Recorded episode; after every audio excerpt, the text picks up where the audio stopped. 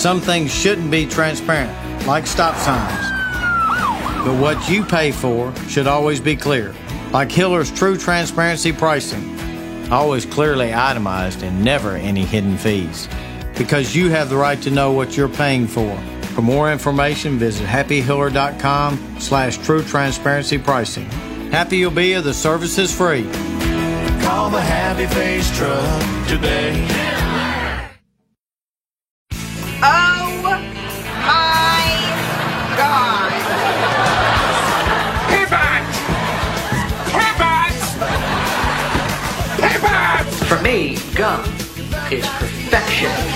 Could I be wearing any more clothes? I'll write you every day.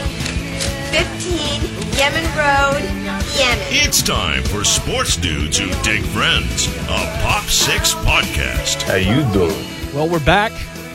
Kind of like friends, we weren't canceled after the first season, not after the first week either.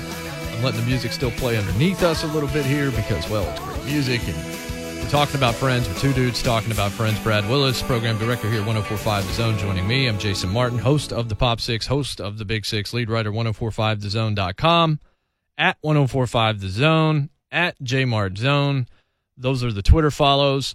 So we talked about seasons one, two, and three last week, Brad, but I knew going in we were going to do a lot of intro stuff and we were going to lead in and talk about the television lineups and the television landscape and a lot of these kinds of things. And when we got to the end of the episode and I went back and kind of listened to pieces of it the next day when it released, I realized that we didn't go into the weeds enough. I didn't want to go too deep into the weeds until we kind of set the stage. We set the stage and then we turned off the lights and said, come back tomorrow. so I want to go back. We're going to talk seasons four, five, and six today. But before we can do that, I think we need to talk more about one, two, and three. So this is kind of the previously on Friends moment. Yeah, this is exactly right. That's exactly right. There's still music playing underneath. It's sort of a weird version of the Rembrandts, and we're seeing just various cuts as we're going back through everything. Well, I went back and I watched some of season one, a good bit of season one, as a matter of fact, just a couple of days ago, just to kind of go back because I've been watching four, five, and six, and there's only so much time in the day. But you, I remember you saying that from the very beginning, it felt like this show really knew what it was, and I think that it did. And I asked you right before we started recording. I said, "What was the name of the guy that Monica was with as the show started?" And I thought it was the second episode. You said it was the pilot, and the reason why I, I cared about it was because of the Paul. Was it Yes. from Chandler? Paul the wine guy. and I was thinking about it, and I obviously I don't know, and I don't think that they had this in in mind, but it felt like to me, listening to the way he treated Paul, there was always going to be something between Monica and Chandler. I'm just positing that. I'm not saying that they had the plan to do that because I don't think that they did, but Chandler seemed to be protective of Monica in a way that no one else in that room was. And he's the one that kept making that snarky comment about the first guy that he ever met that she was with, uh, that we were able to meet with him. That's actually not a bad theory. Eh, you know, and uh, everybody seemed to kind of be on board with her dating Paul the wine guy. Mm-hmm. Uh, I actually remember Ross being excited to find out that oh you're dating Paul the wine guy, Right. and everybody's like oh Paul the wine guy. So yeah, that's that's an interesting thought. You know that that you know perhaps being the across the hall next door neighbor, maybe there was a little bit of a protectiveness going on there. Yeah, before just- we before we even knew it. Right. I mean, just watching the two of them now, knowing everything that would happen between the two of them, I watched them differently. I don't know that at this point they were doing it intentionally, but there just seems to have been some kind of draw between those two characters. And you said last week when you asked who I thought the leads were, Chandler and Monica were the two that you came to.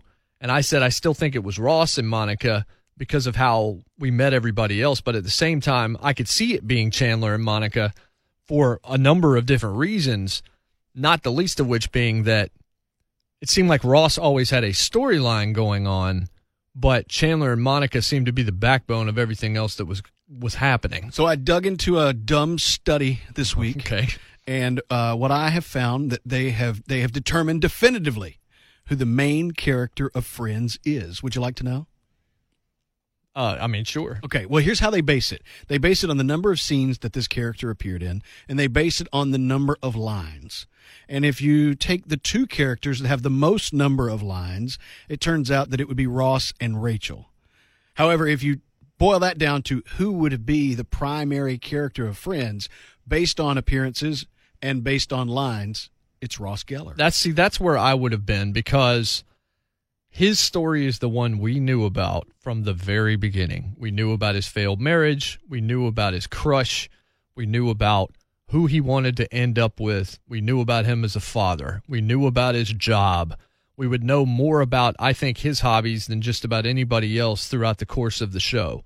And Schwimmer, of all six, he and Aniston had the most defined looks. They looked more unique than the other characters. Everybody else, like, yeah, Matthew Perry looked, looked kind of like a Canadian dude. You know, and Matt LeBlanc looked like Matt LeBlanc. And we saw Courteney Cox in the Bruce Springsteen video for Dancing with the Dark. And uh, Lisa Kudrow could fade into the background when she wanted to. But Ross had a very defined face. Jennifer Aniston had a very defined face. But I, I agree. I think that that's probably right. I mean, you're saying that you looked at it from a study, but when I think of Friends, the first character that comes to mind to me is Ross. Yeah. And you know what? And and part of the reason I think that that is the case is because the writers, when they wrote the character of Ross Geller, had David Schwimmer in mind for that role. So I, I think he might have been perhaps the most defined. Interestingly enough, using the same metric, who would you guess is the least prominent of the six main uh, Friends characters? It would be Joey or Phoebe one. Phoebe. Yeah, and it wasn't even close. That's interesting to me because I mean, you think of Joey the actor, and you think of a bunch of just random stuff that Joey did. Phoebe had a child, which we'll talk about a little bit later on. Phoebe, you know, had the Frank Jr. storyline. She had the thing with her own mother, like just family issues. I felt like she did more things of note from a like hardcore, more dramatic, more serious perspective than Joey did. You know, last week I think I said one of the things that I thought Friends did pretty well was they didn't create a lot of plot holes. Yes. I've kind of talked myself out of that. And I might get into that here in a little bit. Yeah, well, I mean, look, 10 seasons, you're going to create some plot holes. But most of them revolve around Phoebe. That's interesting. I'm looking forward to, to getting into that discussion. One episode that stood out to me was the fifth episode of season one. And this is one that, that as soon as I saw this happen, actually, as soon as I saw the title again for the first time in a couple years since I've watched the episode, it stood out. And it was the laundry episode. Yes. And it was the woman that caused all the problems that was wearing that ridiculous hat in the laundromat that first Ross stood up for Rachel and then Rachel stood up for herself against. For some reason, that storyline, and that was the first time that, you know, Rachel kissed Ross, even though it didn't necessarily have some giant impact at the time.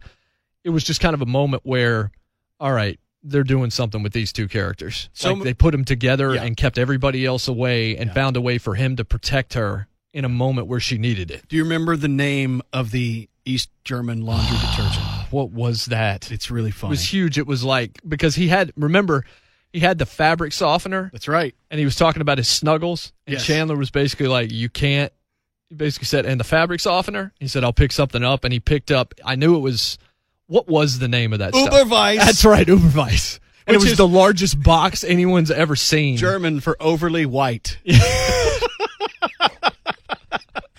Uberweiss. But remember when you asked what I said about Rachel Geller or what, what I said about Rachel Green, uh, the first thing that came off my mind when we were kind of doing that little quiz last week, I said no common sense and has lived with a silver spoon in her mouth.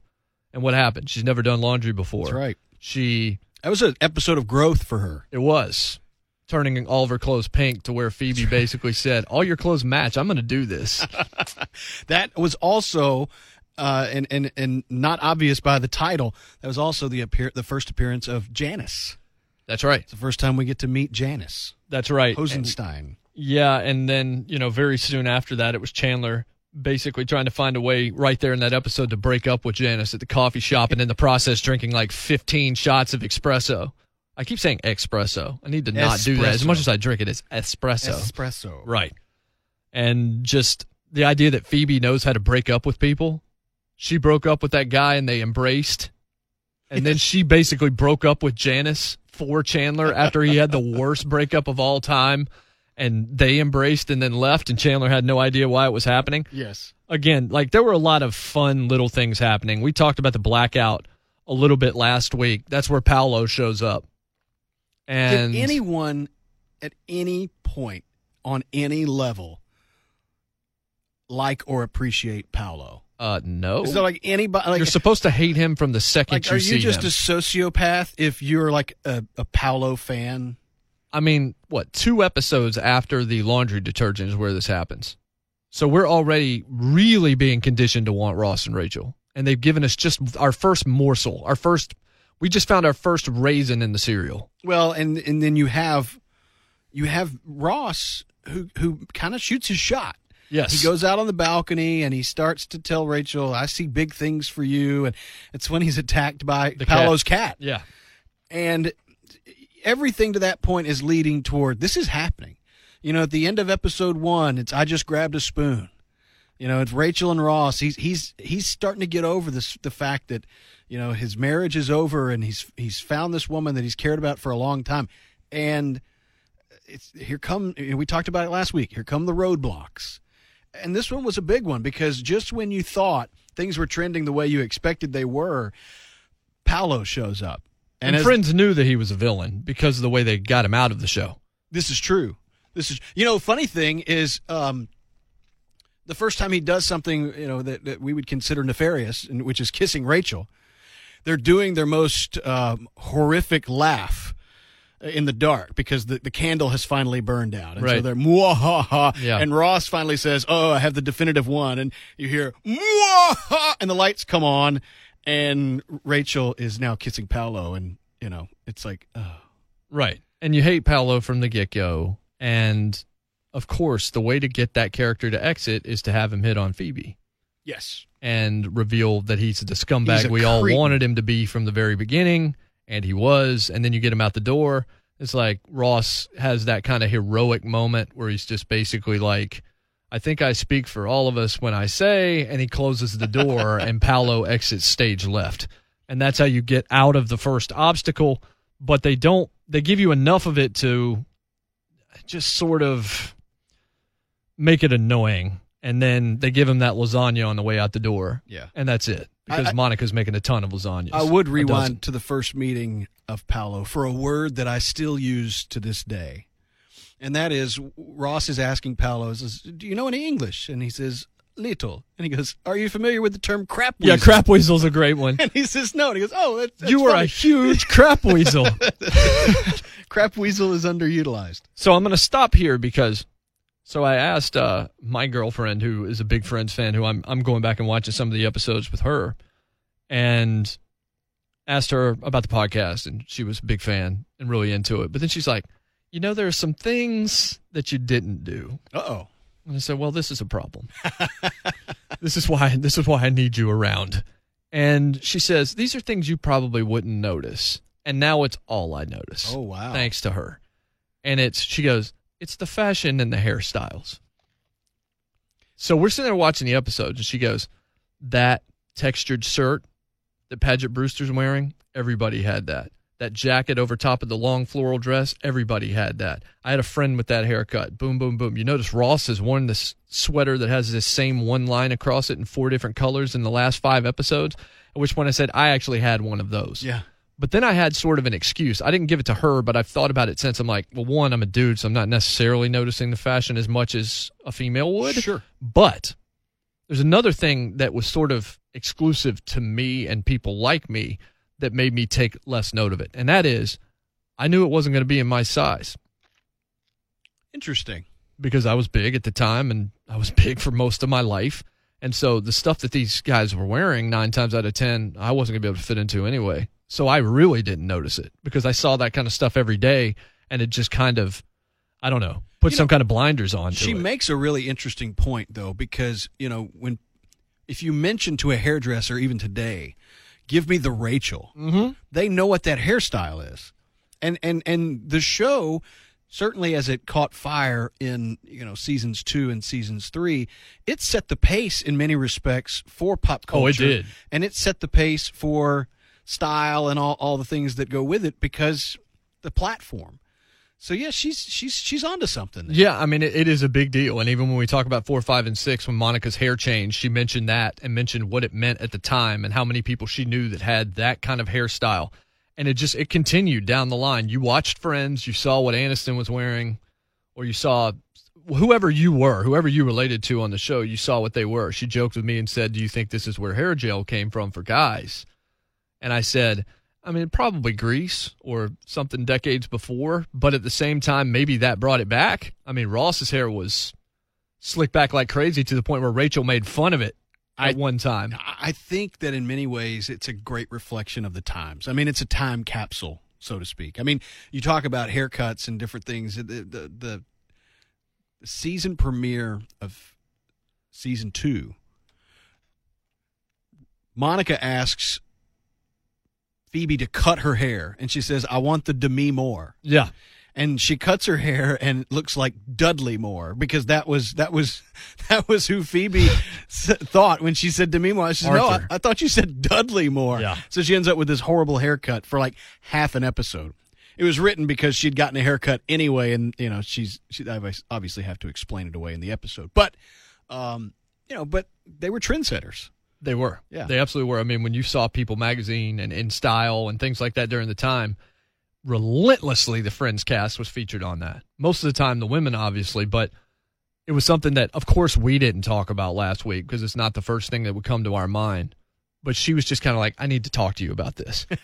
and she was right. And But it so is- now it's all I see. And I'm that- seeing all that stuff. She's like the all these leather jackets, these black leather jackets they're all wearing. I said, well, okay, well I did have one of those, and Yep. okay, I did have one of those, and I did have you know that kind of jeans or whatever it was like that. the early seasons too is where it really starts to show up the, just the dated things about the show because um, the, fashion there are some things there's more of a baggy look about the clothes and and certain things that nowadays wouldn't be nearly as as fashionable that you see is certainly more so in the first three or four seasons Another interesting thing that happened very early in season one, and I, I often think of How I Met Your Mother and Friends together because I feel like How I Met Your Mother tried to be Friends so often. There was an episode of How I Met Your Mother where we found out that almost every character smoked. And I mean smoked a lot at different times in their lives. Now, when Lily got pregnant, that's when she stopped. And that became kind of the dramatic tension moment where they all decided to stop smoking. But Robin smoked for years, and Ted smoked for years. All of them smoked, and we never saw it in the story because he was talking to his kids. Mm. And we only saw the version of the story that That's they let us see. that's yep And then finally says, "So I've got to kind of confess something." And then you see, okay, we didn't need to see these characters smoking every because nobody i'm wants to a watch that. candy bar yeah yeah, Exactly. yeah So Chandler smoked yeah really early on. The episode where he's at the office and he's got the cigarette in the top drawer, and they're all trying to get him to quit. And then of course Phoebe says, "I'll give you seven thousand dollars." He's like, because "Okay, she found right." a thumb in her can Exactly. of soda Right. And of course, Phoebe did the Phoebe thing, which was not keep all the money and and try to find ways around it to help people out and things like that. But it was just another example to me when I saw it. I was like, man, there are so many examples. There's another Chandler moment that we're going to get to in season six that is very similar to How I Met Your Mother. But I continue to watch the show and and looking back on it after watching the entire both series, you just see so many crossover moments where there's there's arguments out there that Friends was iterative of Seinfeld and, and various other things. Those arguments are going to exist for every show that has ever been made except the first one. Because some idea interspersed its way into a creator's head that otherwise would not have been there had they not been influenced by the culture that came before. On Twitter, 3HL for Life asked us the question: What about the the conversation that's gone around for a while that Friends is basically a ripoff of Living Single? Living single. It's a great show. Queen Latifah and crew. 1993, so a year before Friends, on the Fox network, and Fox, in a lot of ways, very much in its infancy there. Um, and I think if if I were involved in living single and I'm looking at Friends, there are a lot of parallels that I'd be very quick to see. And um, and I th- if I recall, they were both Warner Brothers properties. Yeah, but I mean, how many original ideas really are there? I mean, Well, Friends was knocked for trying to be quote unquote a knockoff of Seinfeld. yeah, which I never really saw. I don't think so either. But you you mentioned How I Met Your Mother and How I Met Your Mother wanted to be, you know, uh, you know, just a derivative of Friends. And I, I've seen countless sitcoms in the years that have followed since Friends went off the air where they're trying to kind of recapture that magic because, you know, Friends was a was a sitcom that worked on many, many different levels with an ensemble cast. And so that's what everyone shoots for. And, you know, this is, I think this is just one of those situations of right place, right time, right network, right lead in, you know, th- despite the fact that they were the lead in for many of those years. Uh, sometimes it just it takes off like gangbusters, and and sometimes uh, you know it peters out after two or three years. But I, I could certainly see that anyone who predated Friends and Living Single is a great example of that. uh, Where you could easily look up and say, "This feels a lot like what we were trying to do," and why didn't it work? Yes. Why didn't our situation work, whereas this one did? And I'd say there's probably no less than 10, 12, 15 reasons you could kind of dig into and say, well, you know, the, the promotion level or just the chemistry of the cast or any any number of things. Yes, but there again, there's no original ideas out there. That's why we're seeing we're about to see a remake of Memento. Why exactly are we seeing a remake of a movie that's not even 20 years old? That's a cla- that's great. That's I an saw, instant classic. I saw a trailer for a remake of I Child's mean, Play. come on, man. Chucky. I mean, is Gruden going to star in it? I don't Are know what no- the differences are. Are there no original ideas anymore No. in Hollywood? No. Like they've all been taken. Yes.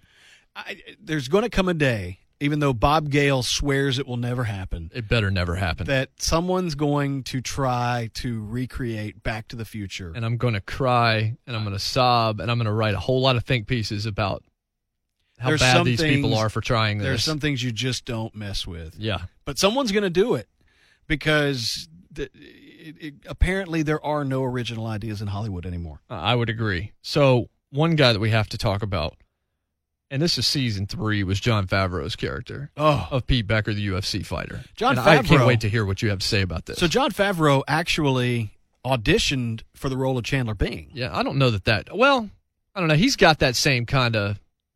I could have seen that working. I think they got it right, but I could have seen that. This was, if if memory serves, this was the first time. I'm trying to remember where Richard kind of came into into into play here. Uh, he came in. I'm jumping around. Okay, so Richard was season two. Yes, he was basically the season two. So joint. for all intents and purposes, Pete Becker was a little bit of a rebound for Monica because as season two wound down, and they're at the wedding, and they've kind of determined that the relationship's going nowhere because Richard's just not willing to have children. right. Monica's life is a little bit in a shambles. She's not a chef. She gets fired from her chef job. She ends up working at a diner, uh, dressed almost like Marilyn Monroe. Yeah, she's doing Big the deal with the roller skates. And they're padded, there making fun of her. boobs. Yeah. And in walks Pete Becker. Pete Becker, who is showing her all kinds of attention, uh, really seems enamored with her, and who we come to find out is a billionaire. And Friends is just a fever dream of Pete Becker's imagination. That's not where I'm going. I'm not going. No, this isn't a hallucination anymore. But Pete Becker, uh, it takes a while. Monica's not as into Pete Becker as Pete is into Monica. right. and eventually he like takes her to Italy for pizza. Like that's their date, and things end up happening, and she and Pete become an item.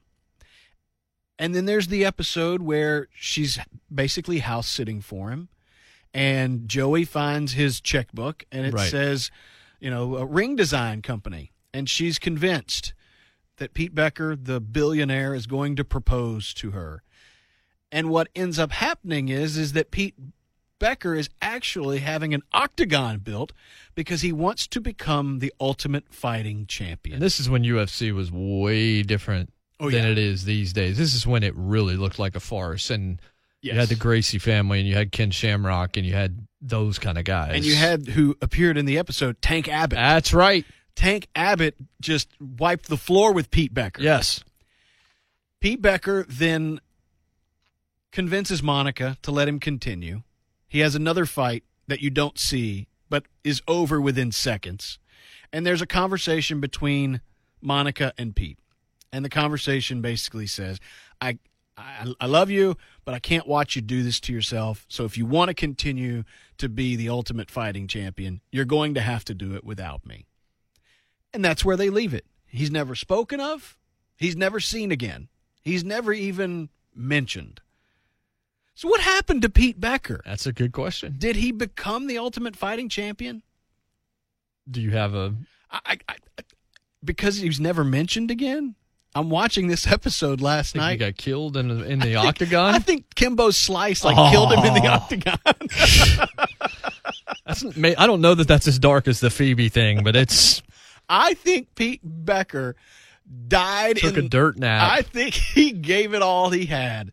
And yeah, to the end. had his neck snapped I'm telling you. in a rear naked choke. Otherwise, why don't you ever hear about him again? Wouldn't they bring it up like if he'd made it to the big time? Now, it's possible that he faded away from the UFC and he just went back to being a billionaire. I'm going to look this up, or I'm going to try to look this up. I want to find out what exactly happened to Jon Favreau in 96 in his life to see like how fast they wrote him out and whether or not it was always planned. What didn't happen? Swingers happened in 96. Yeah. which he also co-wrote. That's what I thought. That's why I looked it up. Swingers, which I had a poster of, a full one sheet in multiple places that I've lived throughout my life. He did Swingers in 96, then came Very Bad Things in 98, uh, and some other things, but Swingers literally hit at the same time. And that's what made Jon Favreau. And season three for Friends was kind of the season where the cameos really started. Dude, I've got the list um, right in front of me. Tom Selleck obviously was was on there throughout a lot Yep, of it. Season two for him. David Arquette popped Season out three. there, and of Yep. course Courteney Cox would become Courteney Cox Arquette later on in the run. Christine Taylor was there. Isabella Rossellini, who was on the laminated list or was in the top five for Ross Geller. That's right. Uh, Robin Williams, Yes. main appearance. Sherilyn Fenn. Billy Crystal was on that year. Ben Stiller was on that year. And those are just some of them. June Gable, Estelle was obviously there a good bit as well. A few other things that, that happened around the same time is the Dr. Ramoray Yes. scenario that happened within you know seasons two and three, where Joey went from being the VD guy to playing Al Pacino's butt, That's right. and then eventually became Dr. Drake Ramoray on the soap, and then did an interview where he said, "I do all my lines," and then he fell down an elevator shaft an episode later. You do not upset the soap opera writers. Yes. That's the biggest that, that if you take anything away from Friends and you make it on a soap opera, don't upset the writers. yes, They'll throw you down an elevator shaft, kill you off every time. But I mean, that was one of the better Joey arcs I thought of the whole series. Was Absolutely. when he was Dr. Drake Ramoray and things were again. I always rooted for these characters, so I liked when good things were happening to them. Like when we get to four, five, and six here in a couple of minutes, you know, Monica and Phoebe working together and how that all played out and and all of those things. Like there were so many little things where Joey didn't have a whole lot to do, and then finally, all right, Joey's got something to do. And right around that same time is when Eddie moved in. And there's that character that needs to be discussed the before we go any further the either. Arc, the arc with Eddie is He was one of my favorites because he was legitimately psychotic. uh yes, Adam Goldberg was I mean, he should be in our list of cameos. I mean, he went on to become a, a big star, and he's you know sitting around dehydrating fruit. Yeah. and, you know, and, Yeah. and so, um, and that was the time where you know Joey had had made it. He's become Dr. Drake Ramoray. He's moved out on his own. And the only thing that you wanted once they kind of moved him out of the apartment was to just tr- figure out a way to get him back. Absolutely. You And- never wanted him living alone. You felt like Chandler and, and him needed to be together forever. Well, up until one thing happened that changed your opinion, basically. And that was when Chandler and Monica Yes. happened. Yeah, at that point it was it was time. Yeah. But they had been together long enough at that point. Looking at some of the season two guest stars, the Charlie Sheen appearance, Yeah, which was one- sort of in- interesting, just kind of a throwaway deal with the chicken pox. There have been some things in looking back that haven't necessarily aged well, uh, just in terms of hindsight being twenty twenty. That one is not necessarily off putting, but Charlie Sheen went through a moment where, I mean, he was just you know everywhere, and you know we've we've come to learn that you know he's he's dealing with AIDS and all those kinds of things. But I mean, there was at one point where he was, you know, He was about as A list as A list got. he was in the late 80s, I mean, he had Wall Street come out in 87, which was obviously gigantic. Then he had Young Guns in '98. Then he or '88. Then he does Eight Men Out. Major League happens, which was big. Hot Shots happens.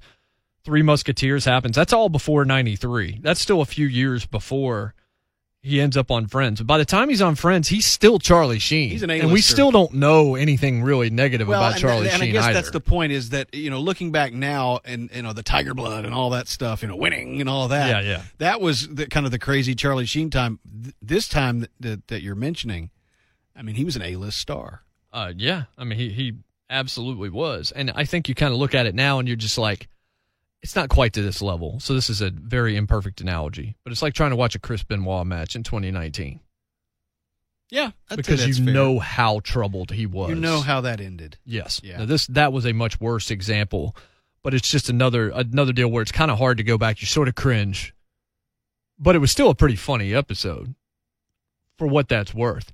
And my girlfriend, being being a uh, doctor, we said, "You know, chickenpox for an adult is actually life threatening."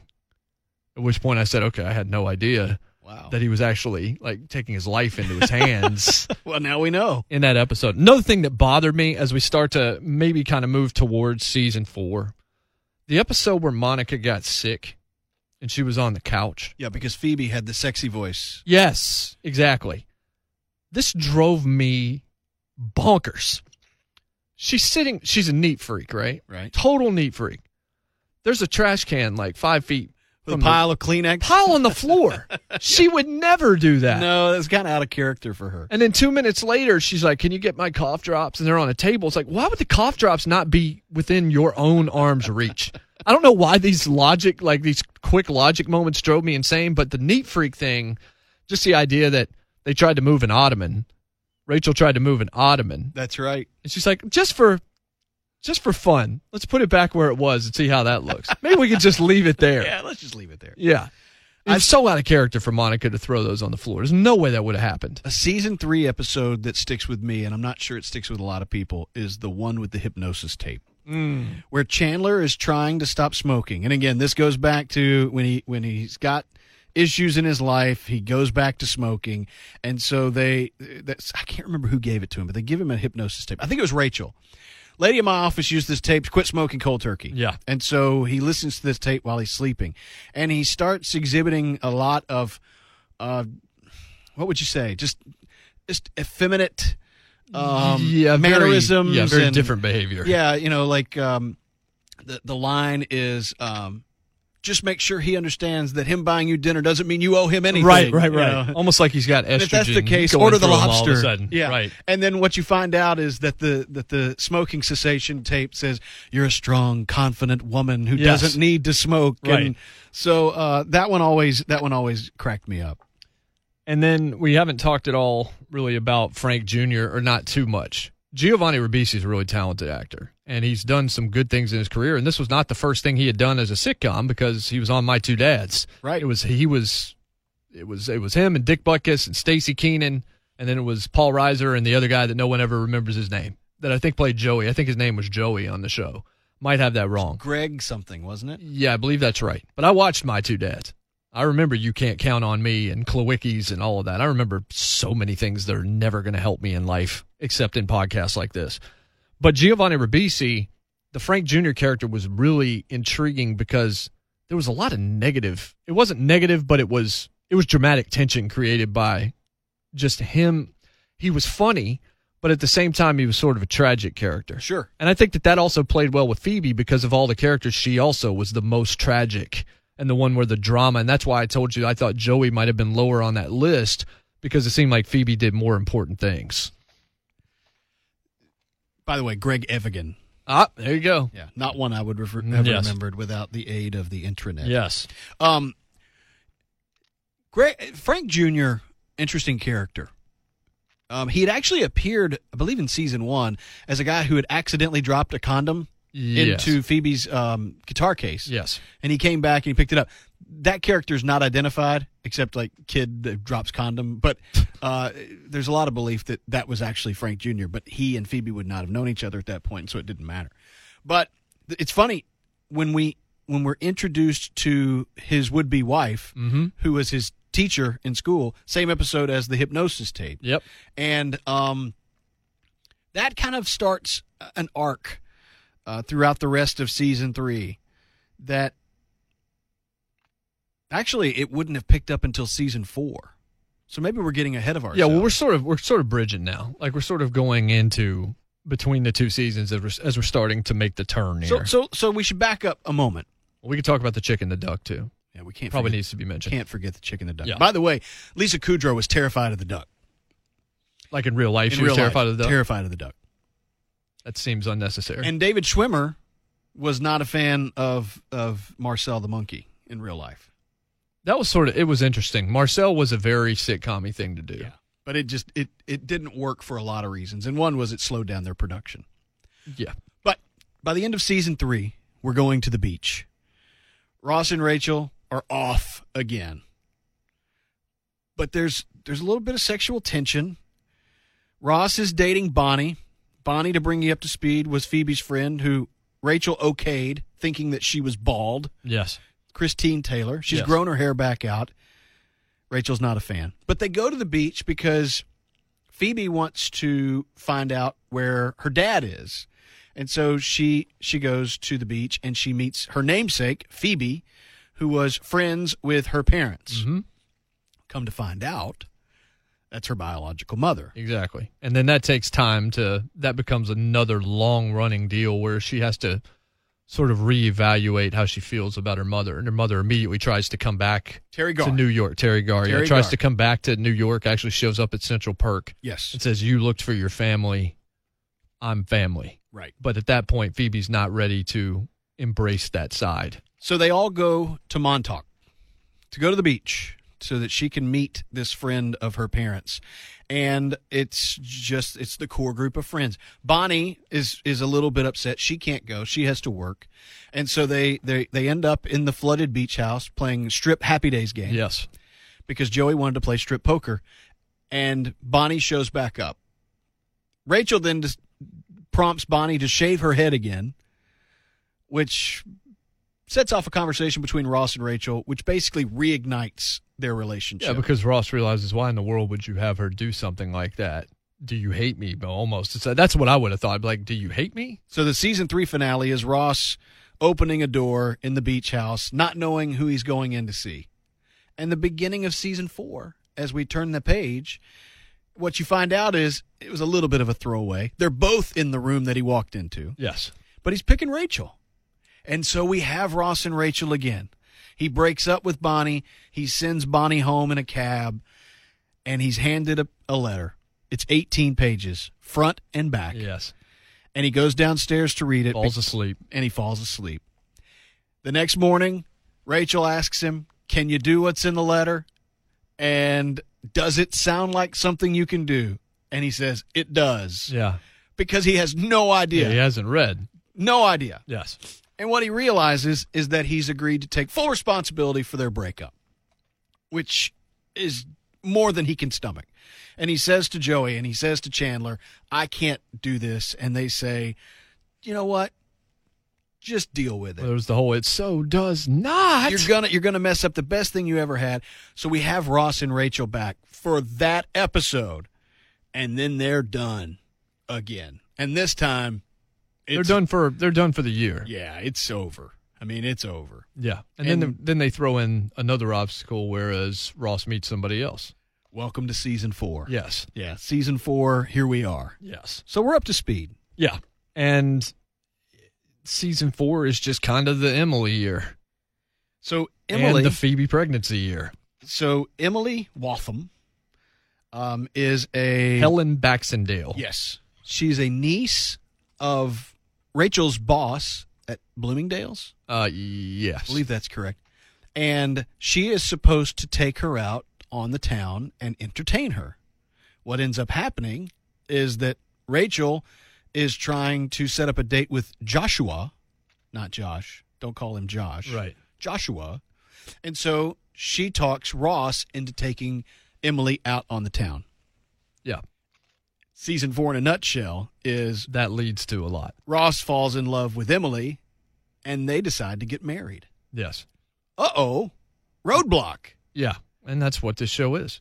It's a series of roadblocks around that one storyline. and then it becomes more important what other characters are doing as it goes along. They end up obviously in the UK for the wedding, but before they get there, between season three and season four, a couple of the producers of the show suggested let's go to England for an episode. Yes. And they already had sort of this storyline mapped out. So it ends up working out to send it over there. And then, of course, you get a few more cameos that are going on, uh, you, you know, during that point in time. But it is intriguing to me the way they start season four in that he's, you don't know who he's going in to see, and then they're both in the room. But I think that the point there is it doesn't matter that they're both in the room. You were supposed to be asking yourself the question all summer who do you want him to be with? Who do you want to be in that room? It doesn't matter that it turns out whatever it turns out to be. Your question, it wasn't that they they didn't snow you over. They knew where they were going, but they simply wanted the discussion. They wanted you thinking about it for months and then okay, now we're going to tell you what we did I didn't feel like it was like there are some things that you just feel like, all right, I was just manipulated. I didn't feel that way about this because before that episode was out, he had made his choice and it had already gone totally wrong. Sure. So I thought it worked out well and I enjoyed that. And then around that, we knew that was the one story. So we got the jellyfish and we got some other funny things that the other characters were doing. And then we got Phoebe's family story a little bit as well during that point but this was as Rachel Ross as anything was outside of like the wedding itself in London and just a couple of other tentpole moments. This was as two character specific as this show ever got for those two.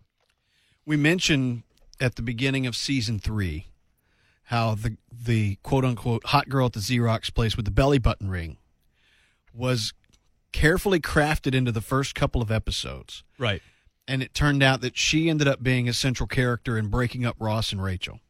Season four has a very similar um, arc, if you will, that they planted the seed on, they went away from, never came back to it, and then they drop it on you like an anvil. And that was Chandler and Monica. Yes. As Chandler and Monica are, are laying on the beach in s- season four, episode one, Chandler's kind of quizzing her. He says, Let's just say there's a nuclear apocalypse I'm the last man on earth. Would you date me then? Right. And she says, eh, she, she's not into him. And I don't know at that point necessarily that he's totally into her, but there's this weird conversation that's happening. Like, how did we come to this point?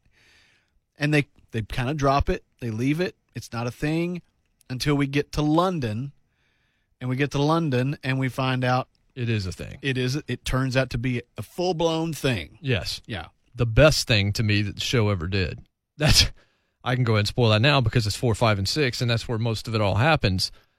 I felt like without that storyline, I don't know how I would view Friends. Not that I wouldn't have loved it, but to me, it was that storyline that made the show. And that was a relationship that, again, they found a way to throw obstacles in. And we'll talk about the wedding and, and all of those kinds of things and the proposal that, that ends season six uh, here in just a little bit. But that was the thing that to me gave this show 10 seasons. You can't take Rachel and Ross 10 years without something else relevant going on that takes up a whole lot of airtime and takes up a whole lot of attention. And I think it was Monica and Chandler and how they played that out. And honestly, Courteney Cox and Matthew Perry working well together in those roles and both of them being so neurotic that it, it could work and you could believe that it could work that is what made the show to me more than anything else because I know what they wanted to give me with Rachel and Ross. This other thing was more organic feeling. It just felt like we were taken along for this ride that we weren't necessarily expecting. We knew within 10 minutes Rachel and Ross was a thing we were supposed to pay attention to. We did not know the same thing at all about Monica and Chandler, which is why I go back and I say things that are just theoretical.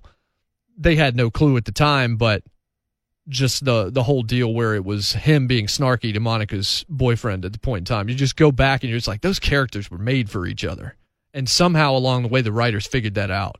And I think it gave them two or three more years that maybe they wouldn't have had. I'm not saying the ratings would have dropped off. Maybe they would have gone 10, but they wouldn't have gone 10 good seasons without that. At some point, we'll tweet out an article. There's a great article on Vulture that talks about the process behind the decision to put Chandler and Monica together and how their relationship would differ from a Ross and Rachel. Whereas Ross and Rachel, w- there was plenty of backstory that you didn't necessarily get until years later, but in a lot of respects, it's like someone lit a firecracker and boom, there's just magnetism and it just goes off.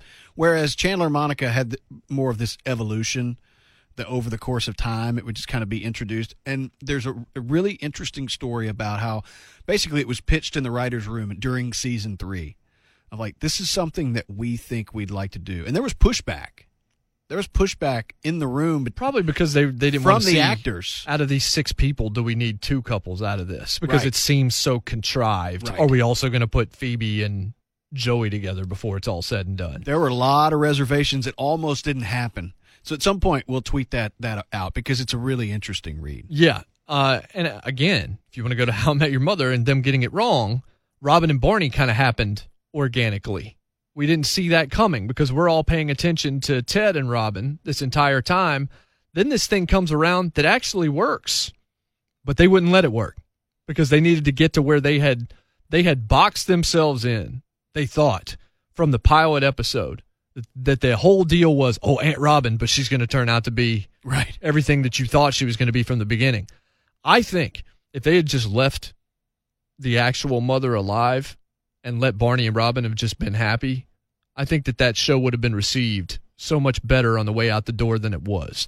And that to me is where Friends got it right in that once they got Monica and Chandler together, I mean, they were neurotic and all that, but they were also in love the entire time. And we didn't see, you know, all this argument crap that so many other shows, I think, get wrong. Before we get to Monica, we get Kathy. And that was an early part of the season four storyline with Paget Brewster that I remember more than maybe any of the secondary plots that went on, not just because Chandler ended up in a box, but just because I think for the first time you saw Chandler as more than just the snarky guy because of the Velveteen Rabbit and Yes. because of just the way he reacted to this person. You're like, okay, there's a level of depth to the Chandler Bing character that we may not have fully appreciated. Well, and season four introduced conflict in Oh, a way, sure. in a way that perhaps maybe it hadn't been there before. Because as as he kind of acts on his relationship with uh, with Kathy,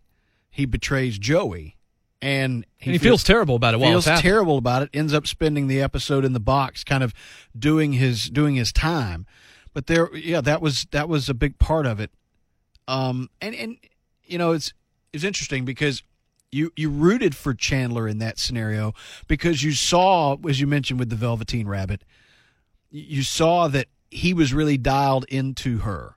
He got her, Yeah, like in a way fit. that Joey didn't. they fit, and Joey was just she's a hot girl. It was a fling. and Joey's a nice guy, right? But that whole moment where they're at the bar with the three of them, Yeah. and Joey like calls Chandler over. It's like you just walked away if you don't like her, blah blah blah. And so he just pours his heart out and tells everything that we know is the truth. And Joey's like, "All right, maybe a little too strong." Yeah, maybe I just want to tell her I'm so in love with her that you know I can't, Right. can't stand to be in the room with her. Yeah, Right. And then, of course, even though Chandler and Kathy seemed to be a very good match in terms of maybe not personality, but things that they had in common, I guess. yeah. But I don't think anyone was surprised that it didn't last either. No, it, it, it ultimately ended up being kind of a short lived thing. Yeah. Chandler's neuroses got the better of him, and you know he worried that because the way he and Kathy got together meant that he might lose Kathy to somebody else. And look, what that's something I think that we all go through. Like if you're if a relationship of yours starts because you end up breaking up, I don't know, whoever it is, Yeah. then how in the world can you fully trust that that's not going to be the case for you? And so what ends up happening is he ends up basically forcing her into the arms of somebody else. Right. It's he, it's a self fulfilling prophecy for old Chandler Bing. Yeah, there was no trust because Chandler didn't have any real self esteem in himself. That's something we've known about that character from the beginning. That's why I said last week when we did that sort of word association, this is a guy who uses sarcasm as a defense mechanism about his insecurities. And that's why Janice was always his security blanket. right. Because he knew he could always get Janice back and that she would always be the person that would buy him Bullwinkle socks. because, you know, he can do two Bullwinkles, or he can do two Rockies, or he can get really wild and go Bullwinkle left, Rocky right. It's pretty good. Yes. Is is is, is Janice unfairly criticized? I mean, She was just a nice. she's nasal and she's Well, I mean, I think that played into it. Maggie Wheeler's laugh. laugh and, and all of that just kind of, you wanted to be irritated. I think the writers wanted you to be irritated by her, but not necessarily to dislike her. She didn't necessarily do anything. She was just a doting girlfriend. yeah. But I think that maybe to a degree where she would actually place her identity in Chandler. And I think we can all be guilty of that from time to time in failed relationships. But that's why she would always take it so hard every single time. But you always knew that that was just going to be a tragedy for her. Every time she came back into his life, okay, well, we know what he's doing here. And that that's the only time you don't necessarily root for Chandler. Right. Because you know that he is doing something that he recognizes as a short term fix to a problem that needs something more. Right. Lisa Kudrow became pregnant during season four. Yep. Uh, with her son, Yes. who is now somewhere in the neighborhood of 22 years old. So feel old with us for a moment. Yeah. Well, the show's 25 years old. But it created a problem because they they they they here you have this actress. She's an integral part of your show, but her character is not really in a story arc that that lends itself to a pregnancy. So we go back to Frank Jr. and Find he a way that they want a kid and and she becomes a surrogate yes. for her her brother and and sister-in-law. And they do tell the story about the surrogate that wants to keep the child and and all those things like going through the emotions a lot of women become surrogates and then all of a sudden realize how am I supposed to give this up? Right. And, And- so that's part of it. I want to keep one. Yeah. that's the that's the line. Can I tell you a secret? I want to keep You one. remember the name of the triplets? Uh, one was Chandler. Yes. Which is Uh, just interesting one was Frank. Junior Junior. Yes. and the other was it's I don't I don't. Leslie. Leslie. What was the connection to Leslie? Was there one? I don't know. I, I was trying to. Th- that's why I was asking you because I was hoping that you had the answer to that question. Um. But Well, I just remember that the, the payoff was uh, that Chandler, the one they had decided they were going to name Chandler, turned out to be a girl. And so Frank Jr. comes charging out of the delivery room and yells, Chandler's a girl! Chandler's a girl! Right. to the point with Matthew Perry's Chandler character says, Oh, no, no, no.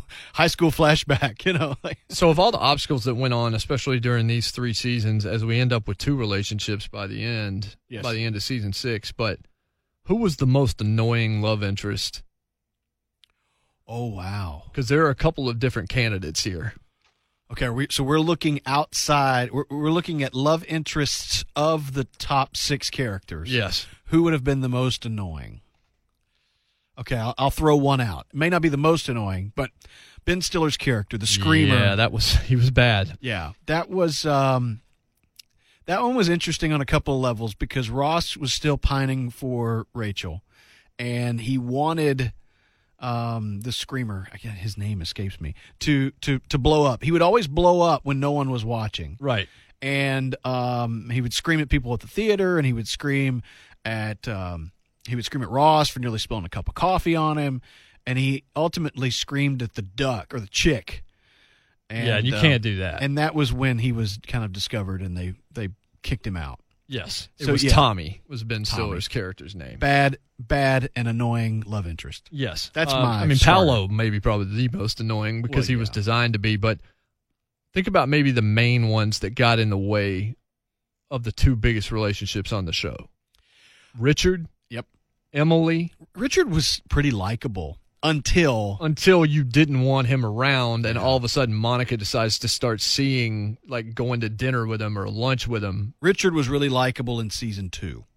Yeah, when he was just I'm not sure Emily was ever really likable. I don't either. That's that's what I'm I'm thinking Emily was she was the one that got in the way at the time where you just didn't want to see anybody get in the way. yeah, I would rather I would have rather seen them both apart just living life as opposed to her being involved in it. And then them going to London, you knew when they went to London what a disaster it was about to be because you don't take trips on sitcoms that are going to go well almost she, ever. She became pregnant in real life, And part of the reason she was written off so quickly is because she was not able to come back to the states and, and shoot more footage.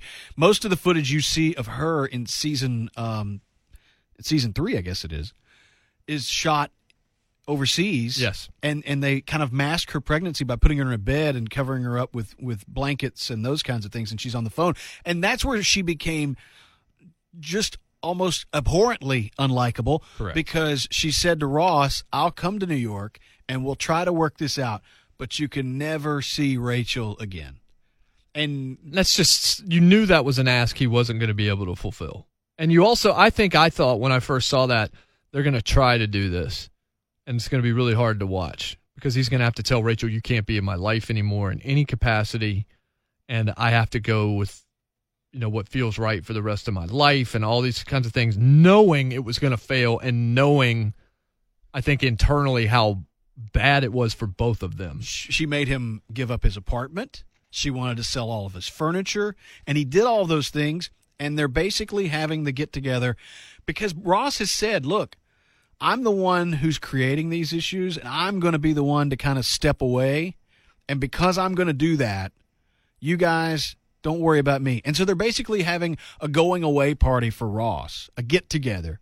And the phone rings, and it's Emily and they put her on speakerphone and she says well who am i talking to and joey says well i don't know who's here but i'll tell you who's not here and that's rachel Yeah. Yeah. and at that point it forces ross to say rachel's here and it effectively ends their relationship Right. and then you have ross who's at this point homeless And so we hate all of this. Yes. Like we hate all this. And this is like I'm looking at episode five of season five. And that's where Ross tells Rachel Emily won't let him see her anymore. And so she thinks she's gonna get just kicked out of the group at this point. So this is awful. As a viewer, you're just cringing because you hate all of this. And it's then that Joey figures out that Monica and Chandler actually have a relationship yes they're doing laundry and that storyline was phenomenal. Just like Joey getting tired of keeping the secret and how they let everybody find out. And I guess it took nine episodes before, you know, you really got to the point where people actually figured it out because there's a 14th episode of season five where they all figure it out and they do the, this is my bra with Phoebe. it's very very nice Yeah. Where the, they don't know that we know that we, yeah, all they of don't that know deal. that we know they know we know Right. All of that was great. And they needed it because this thing with Emily, Rachel, and Ross was so hard to watch for the fans of the show who were fans of the characters. Because at that point, you just wanted Helen Baxendale to go away. So I think that they timed it well because as they were just tearing you apart in this one side, they immediately did this other thing that you wanted. You wanted to get to the reveal, but you also liked Joey having to go through this on his own. Oh yeah, I mean, uh, Matt LeBlanc in those episodes being able to sell the the general cluelessness of the Joey Tribbiani character, while at the same time being the only person who had that information, was just comedy gold. So then, when other people start to find out, you see his almost childlike excitement of, "Oh, thank God, I don't have to keep this secret anymore." Um, but you know, even after Phoebe finds out, and even after Rachel finds out, then they don't want Ross to know because Right. they haven't told him yet. Ross is going through a bit of an existential crisis during this time because, again, he's he's he's given up his apartment, he's lost uh, his job because he's very unstable. He's just found the apartment across the street, which used to belong to Ugly Naked Guy. That's right. He's moved in. He's brought his supervisor over to explain to him that I'm back on my feet and things are going well. And he looks out the window and he, sees, sees it. He sees Monica and Chandler fooling around through the window, and now he realizes that something's going on. Does ugly naked guy need to be discussed? It was a good little recurring gag that only required five to ten seconds of exposition because all you had to say is, "Ooh, ugly naked guy's bought a thigh master." Ugly naked guy's got a friend. yeah, Yeah. ugly naked girl. Yeah. And then they're like, "Oh," and then they change their expression after that. There was the one where they thought ugly naked guy died, and so they fashioned the giant poking device to reach That's across the street and, and to They actually did a lot with the looking through the window. They did the George Stephanopoulos deal. Yep. they did a number of different things with that, especially after Ross would end up in those apartments. I, I, I actually went to Manhattan three years ago, Yeah, I've seen the photo. four years ago, and I found the, the apartment, the exterior of the apartment that you see at the you know at the beginning of every episode, and as they come out of breaks, is at the corner of Bedford Street and Grove Street in Greenwich Village. And there's a small little restaurant down on the bottom floor. It's called the Little Owl. Mm-hmm. It's not Central Perk, uh, though we're led to believe that Central Perk is, is basically on the bottom floor of this hotel, or not hotel, but apartment building. And it's it's really cool to see up close, but it's also very obvious by looking at it. And when you watch the show and you look at it, it's clearly not the same floor plan that they're dealing with um, in in the Geller Monica Geller apartment. So they end up at the beach at the end of four, or going into four. The end of five, they're in Vegas, and we've got a drunk Ross and a drunk Rachel getting married after we think Monica and Chandler might end up doing that, which was a nice little wrench by the writers. And they were able to tell a, a story out of that where, again, Ross can play the tragic figure and say, Look, I don't want a third broken marriage, which is how season six opens. Maybe we don't need to get this annulled. And of course, Rachel is not agreeable to that at all. But again, it's another couple of pieces of raisin found in the cereal where you're just, okay, another couple of morsels. We are not giving up on this thing. We're not going to focus on it constantly and beat you over the head with it. But you are not to forget that these two characters are star-crossed. We're back to will they or won't they? Yes. And will they or won't they for a moment turns into Chandler and Monica. And will they get married in Vegas? And what ends up happening is while we've been paying attention to Monica and Chandler, Ross and Rachel have gone and gotten drunk, and as they as they go to the the chapel, here comes Ross and Rachel, and now they're married. We just got Ross and Rachel. We didn't even know it was going to happen. Friends does misdirection really well. they do. They make you look in one direction and then they bring something completely out at you that you are not going to be upset to see, but that you weren't paying attention to. And then season six is basically, I mean, the, the long and short of season six is the annulment potential starts uh, off the first episode. And then Monica and Chandler are starting to, should we get married? Maybe we're going to get signs. Like they're starting to look around. And they're both so neurotic that it can't play out easily. So it takes the entire season to get to the proposal. And here comes How I Met Your Mother crossover number 865,000. Okay. Do you remember how convoluted Barney's proposal to Robin was? Yes. How long the con was, and it plays out in this thing called The Robin. And I remember reading Alan Sepinwall and some other critics. They were just like, this show's lost it. Like, this is not believable at all. Why would Robin want anything to do with somebody that would go through all of this, the Patrice, and all of that? and in the process, they made Robin incredibly unlikable by the way that she sort of acted during that process. And you get to the end, and I actually enjoyed that episode. But one thing that comedies do is that they do not let proposals go through easily most of the time, and they really don't let weddings go through easily. Very true. Even on Wings, I remember when Helen and and uh, Hackett finally and Joe Hackett finally got married. Uh, Joe's hand was in the toilet, and they had to get married in the bathroom because he he was trying to get her ring out of the toilet, and he got stuck there. That is such a sitcom thing to do. Very rarely. Remember Full House? Remember how Uncle Jesse and Lori Loughlin's character, whose name whose character name escaped Becky. Becky. Yeah, you remember how they got married? Where he wanted to do one more kind of guy thing, so he Parachuted got parachuted stuck in out, and got caught in the tree. Yeah. That's the way comedy handles marriage. It's how they handle weddings. So of course Richard's going to show up while Chandler's got this big elaborate deal planned out to surprise Monica. And I'm sitting there and I'm like, they just upped the ante on How I Met Your Mother and made it worse with the way that they set up Barney because Chandler's deal almost cost him everything, and Barney's deal almost made Robin hate him before he was able to before he was able to win it back. Now they got it right in the end, but to get there, we also have to endure Richard finally offering Monica what she wanted originally. This is where Richard becomes a little unlikable Very much so. because he's completely aware of the relationship between Chandler and Monica. Yes. But he sees her, he tells her, I really, really miss having you in my life, and I'm willing to give you all those things that I thought so long ago that I wasn't. And she says, Well, so is Chandler.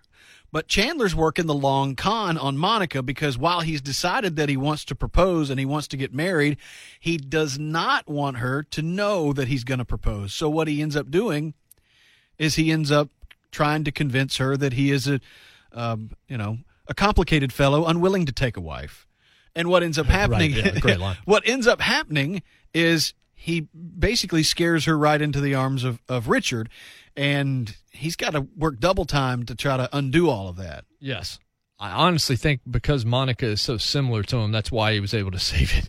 Like when you really look back, she would have done almost the exact same thing because they were both so neurotic and they overthought everything to death that it that it played out uh, in that way.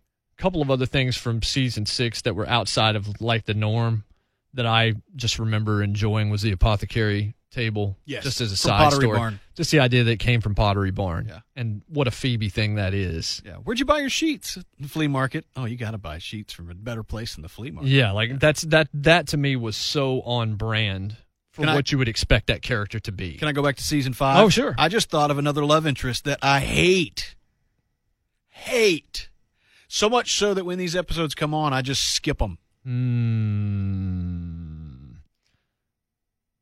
I can't. You're going to hate it too. I'm sure as soon as you say it, there's so I, like the, so many of them show up in my head that it's okay, hard. here's who it is. It's a little obscure. It's Gary, The cop? Michael Rapaport. Uh, well, mean, I hate Michael Rapaport. Well, that's the that's the start. Is it just anytime Michael Rapaport's on the screen for more than about three minutes, but it's just unlikable. There's nothing likable. Phoebe finds the Phoebe finds the badge. She's going around playing, you know, citizen arrest Yes. on everybody. yes. Apologize to the tree, you know, that kind of thing.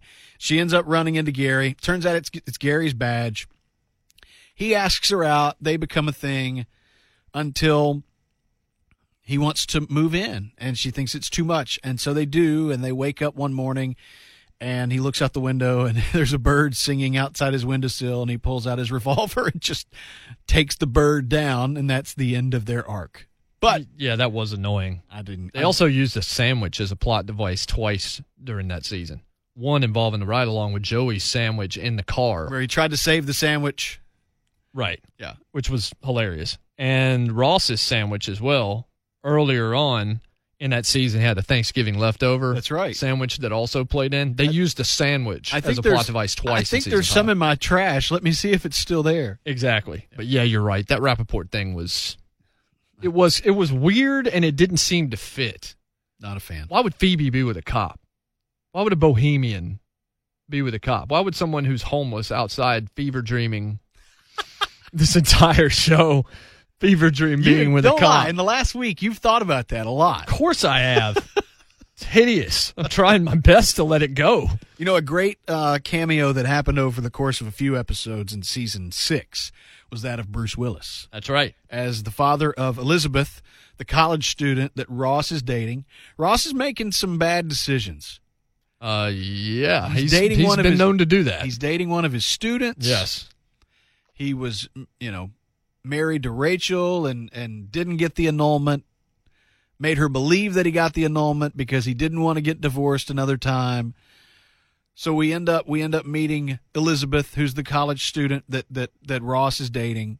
A lot of no-nos there. And we meet her father. It's Bruce Willis who actually did the show. He donated his entire salary from doing the show because he agreed to do the show while working with Matthew Perry on the whole nine yards. That's a good movie. It was a good movie. It, it, it came out, I guess, early 2000. Uh, yeah, somewhere around there. He agreed to do the cameo, uh, but as part of a bet that he lost, because he lost the bet, he donated his entire salary from appearing on the show to charity. few episodes back to back that are happening around that same time um, that we were just dis- discussing. Two with kind of sideline deals where a lot isn't necessarily happening. Is Phoebe's running, which is a classic. Which is right after Rachel moves in Exactly. with Phoebe. Exactly. And that was kind of intriguing too, was Rachel having to move out. And Yeah. the way that they played that out, that made a lot of sense because we had come to know where these people were and Rachel being with Monica dates back to the pilot where she just had to have she needed somewhere to live. And then all of a sudden everything kind of changed. But they went from Phoebe runs to Ross's teeth in back to back episodes. I, I, the the Ross's teeth, I think, overplayed, and it's one of those where just like real life logic doesn't work because I watched that episode and I'm thinking, you know, if you just said, you know, I really wanted to make a good impression, and so I had my teeth whitened, and this is what happened, I think that the the girl that he's dating would be like, oh, well. They look hideous, but that's awfully nice of you. Instead, you know, he tries to mask it, mask it for the entire date, in which point she decides we should turn down the lights and she turns on a black light which just accentuates the teeth. Yes, I mean they were doing some some fun little things. Of course, during these seasons was the free porn. Yes. That obviously well you know we didn't talk about in great detail. We we, we jumped over this and that is the the the trivia matchup Oh, that's one of the caused one of them the most to trade apartments That's one of the most important deals. I thought for a second they might let it stick longer than they did, but it didn't make sense for Monica not to have the apartment with that kitchen and because everything so many things happen around that kitchen table and around that stuff and it needed the touch that it had. It needed the space, it needed the design.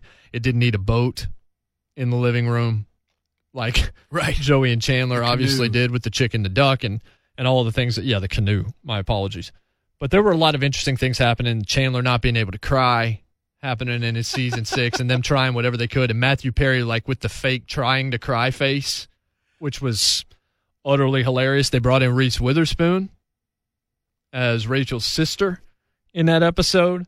Uh, they did a lot of interesting stuff, and then came Unagi. unagi And Unagi is just another one of those great Ross things. Like Ross had a couple of really great things. They had the we don't use the middle finger that we can't really do on the radio. but I mean, I you're- can try. but you know but you know that you're picturing it in your head already Maybe I can do it. just knock your hands together Yes, you can you can do it however you need to do it. But when jack and judy are around you can't flip the bird uh, yes.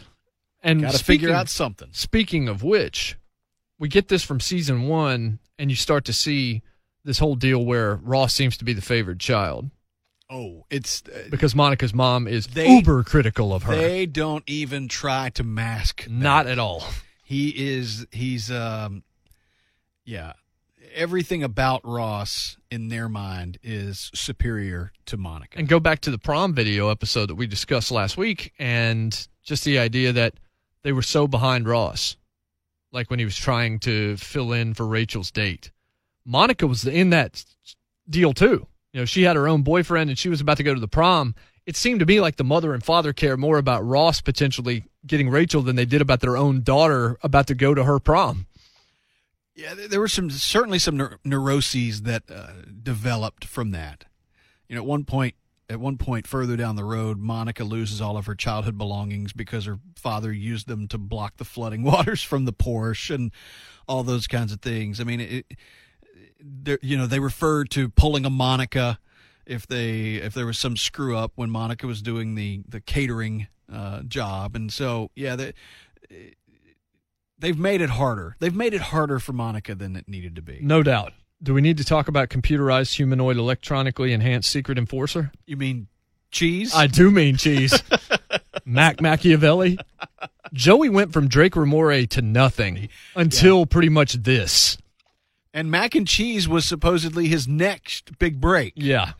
but he didn't hit it off very well with the uh, the, the controller, if you will, the, the man who is in charge of the of the of the computer. Tell me again, what was the long form name for cheese? Uh, cheese was computerized humanoid electronically enhanced secret enforcer. That's great. It is. Mac and cheese. It's. I mean, it's really good. And I, you know, we didn't talk about this, but I guess it was the end of five because they were in Vegas. I think this is when they were in Vegas. Joey thought he was about to have this huge acting break, and we see Chandler realize he's not going to make any money unless this thing gets successful. Another one of those moments where we recognize how much these people actually care about each other's lives because he tried to find a way to tell Joey, "I'm not sure you know what you're getting into." The other thing we find out is that Chandler, in a lot of respects, has been bankrolling Joey's career. Yes. He's paid for headshots and he's paid for acting lessons and he's fronted him all kinds of money. They are friends. They Yeah. are very much like brothers. I think you owe me eleven jillion dollars. Um, you know, and and so yeah, they he he really is kind of um, you know, he's emotionally but also financially invested in in Joey's career really taking off. Yes. So we end season six, the one with the proposal. This is the end of Tom Selleck on this show. And they put him out with a bang because they let him almost end this, almost break this thing up. He becomes becomes the perfect heel that they build up that Austin can beat. And then they let Chandler and Monica just kind of get through it. And then Chandler finally gets to his deal and she accepts. And the show basically ends with an Eric Clapton song, or that season ends with an Eric Clapton song called Wonderful Tonight. And then, boom, that's where we are at the end of season six. And I think once the proposal happened, there was not a, a uh, an inkling of me that thought they were not going to end up married. Like this was not one they were going to break up. Once they got here, because they had taken them through so much to get here, you just kind of felt like, okay, they're going to be fine. And they pretty much were.